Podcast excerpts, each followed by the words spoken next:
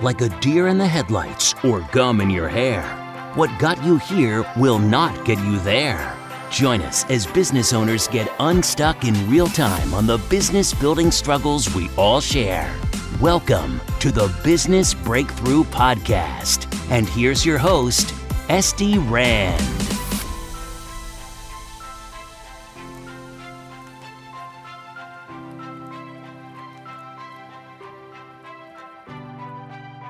Welcome to this week's Business Breakthrough Podcast. I am so honored um, to have Dave Menz on the show. Dave, welcome to the show.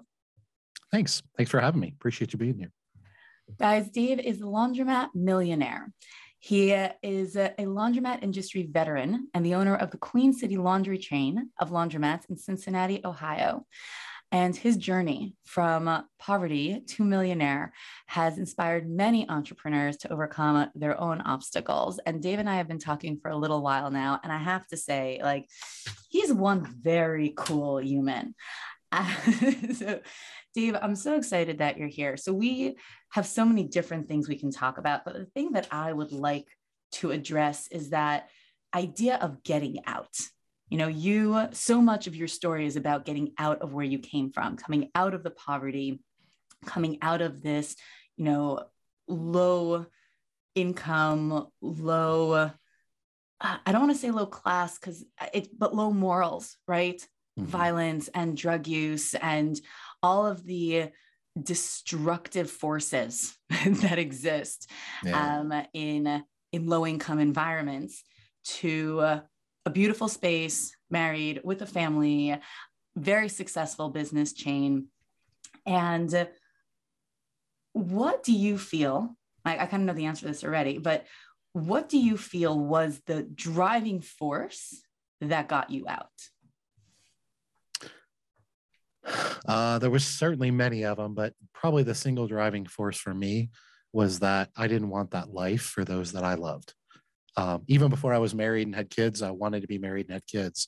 But of course, even back then, I had friends, I had family um, that I loved and cared about. And then some of them did live in that environment with me as I grew up as a child. And I didn't want that for me, but I equally didn't want them for that, for them.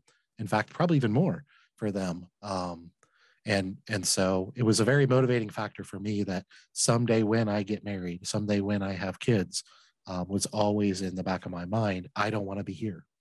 Um, I want to live a different life. Um, I experienced a lot of tragedy when I was younger in life uh, with my siblings and things like that. And one of the things that that taught me is that life is short, sometimes really short. Um, and I just wanted to live a very fulfilling life um, in a healthy environment where I could impact others and protect the people that I love.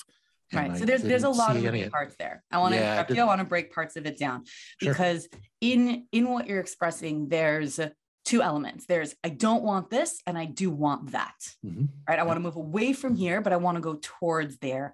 And I think very often people, because you know, you and I both come from places where we don't well, where we no longer reside and have moved into a different kind of space in terms of uh, professional and personal success and what I've seen for so many people is they're very focused on what they don't want.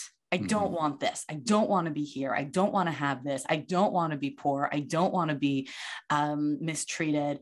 And and they never get out, no matter how long they say, I don't want to be here.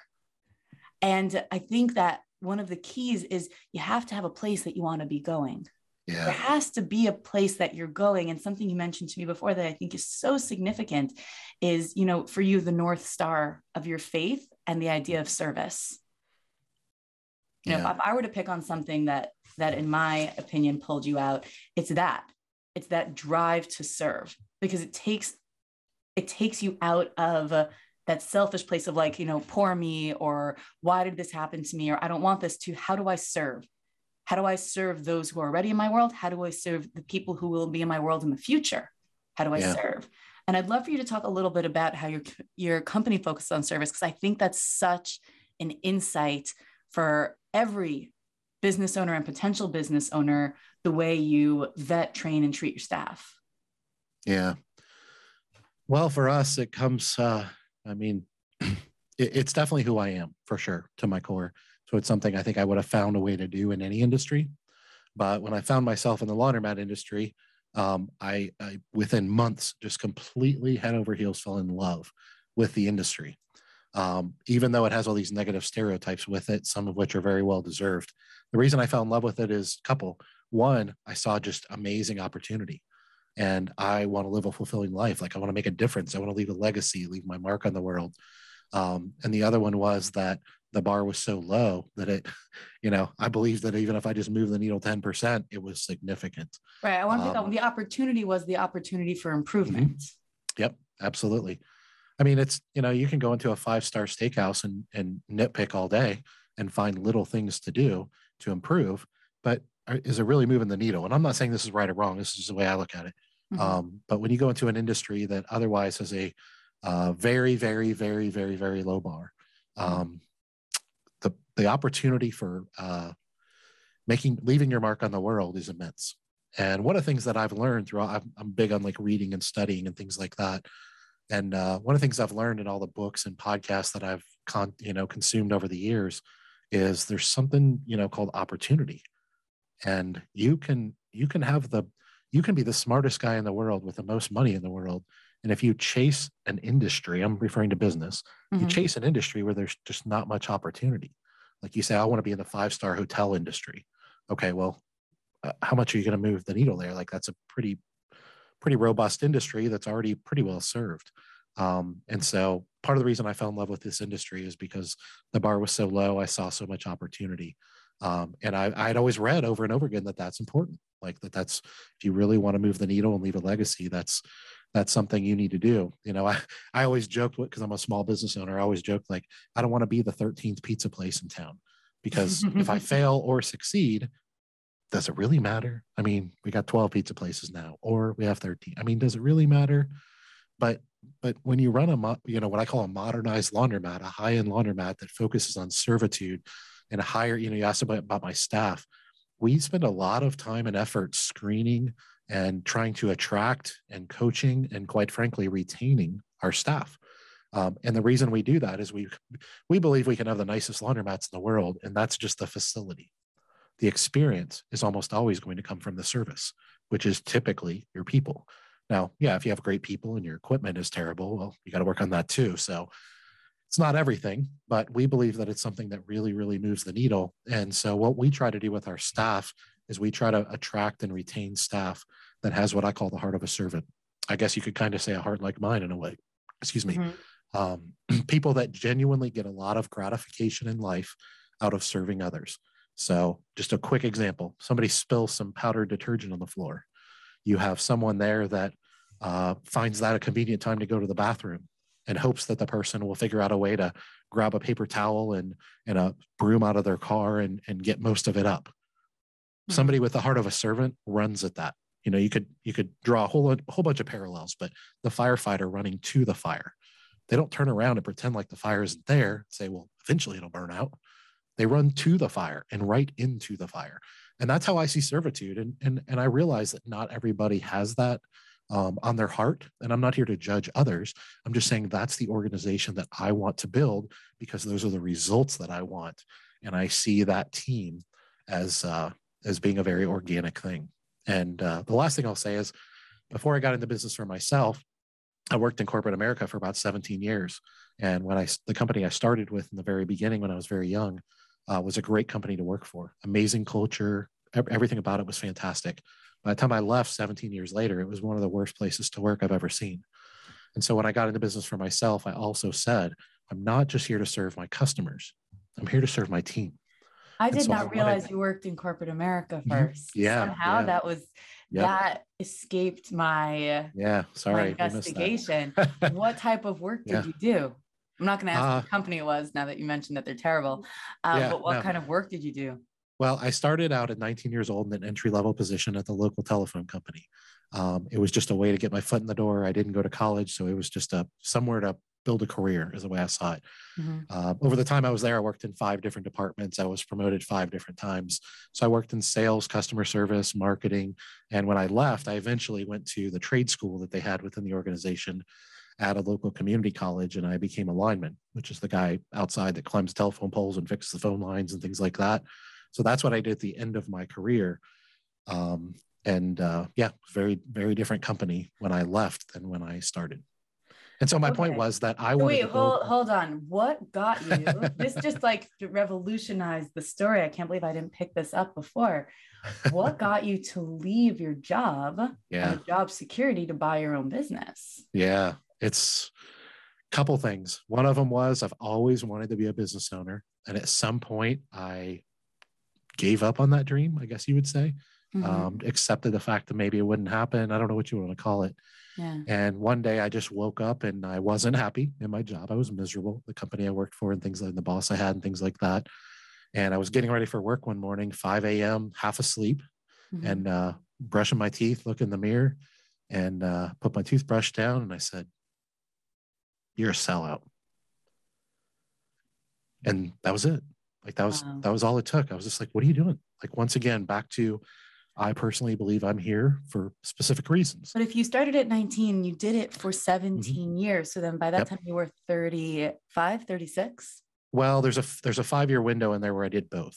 So, yeah, one of the okay. things we also didn't talk about is when I got into business for myself, I worked anywhere from 90 to 100 hours a week for about 5 years to turn my businesses around and I kept my full-time jobs uh, full-time job as a way to support my family because the businesses didn't make enough money to support my family.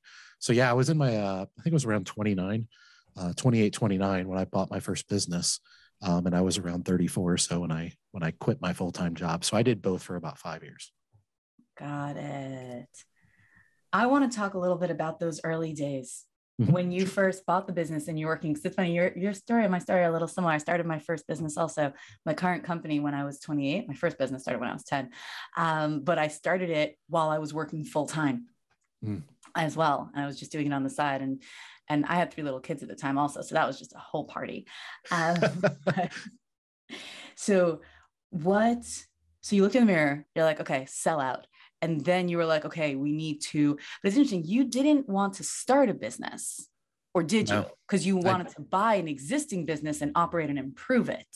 And i, I think did. that that's a huge insight because to be an entrepreneur to be a business owner today everyone's like oh you have to have the idea. And i i'm more of a classical entrepreneur story where it's like i had an idea and i want to turn that idea into money and that's what i mm-hmm. do. I turn people's ideas into money. And you're like no i'm, a, I'm an entrepreneur and a business owner. There's no idea that i have that i want to turn into money. I want to run and improve a business. Yep. I love that. And I, and I, I love honestly, that because there's so many people I feel like who would be like you, like I'd love to run a business, but I don't have an idea. I yeah. don't know. And it's like you, you don't have to have the idea. You can take no. something and improve upon it. And that's essentially what every entrepreneur does. Just sometimes they take that thing from inside their own head, or sometimes they take it from outside in the world. Yeah, for me, I, I like I was never in love with the product. Like I was, I, I don't care what the product is. I loved the act of business as I observed it as a little kid. And I'm, you know, there's probably some naivete in there, but mm-hmm. I love the act of business, meaning that if I serve others and I solve a problem and I solve a big problem and I serve people better than everyone else, meaning my competitors, mm-hmm. then I will be financially rewarded. That was what I loved about business. So you could insert any product on the planet or service or whatever. I mean, it didn't matter. Um, I just wanted to. you spent you spent 12 years in corporate not doing that. I, that's exactly right. I think you, I think you were getting to that. Uh, that's exactly right. Is that was part. Uh, there was a couple things, but there was that was part of my motivating aha moment. Was I realized that I was working at a company that I was just a I was just a cog in a machine. Like they didn't care what I th- thought. They didn't want my opinion. They didn't even really want me to think. Um, they just wanted me to do like just just solve tasks and I didn't feel, I'm not saying I wasn't making a difference because people need internet and they need phone service. And if you don't think you do, well, turn it off and you'll realize how right, turn, turn, it off and so, see what happens. Right, right. So I'm not saying it wasn't important. It just wasn't enough for me. And what I really hated, um, I've always been somebody that really hated constraints. Um, so I might be going down another rabbit hole for us here. mm-hmm. uh, I like but it, I, I, I always hated being limited. And I think that's part of what I hated about corporate America was I didn't have a degree. And so once I got to this point in my life, and I was still pretty young, I mean, I made a nice living. Um, there was really no upward mobility. I mean, you weren't going into management if you didn't have a degree. Plain and simple, end of story, no exceptions. Wasn't going to happen. You, and you so can't graduate I knew I was management if you didn't have a degree.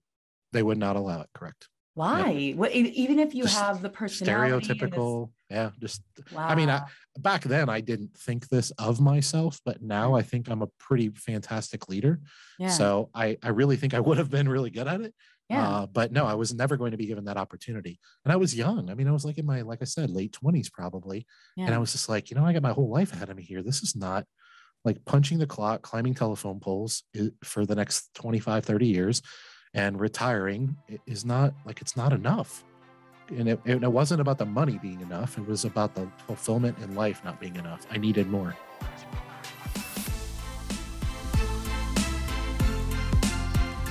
Hey guys, thank you so much for listening to part one of this episode. Stay tuned for part two going live Thursday. And of course, subscribe. You do not want to miss this.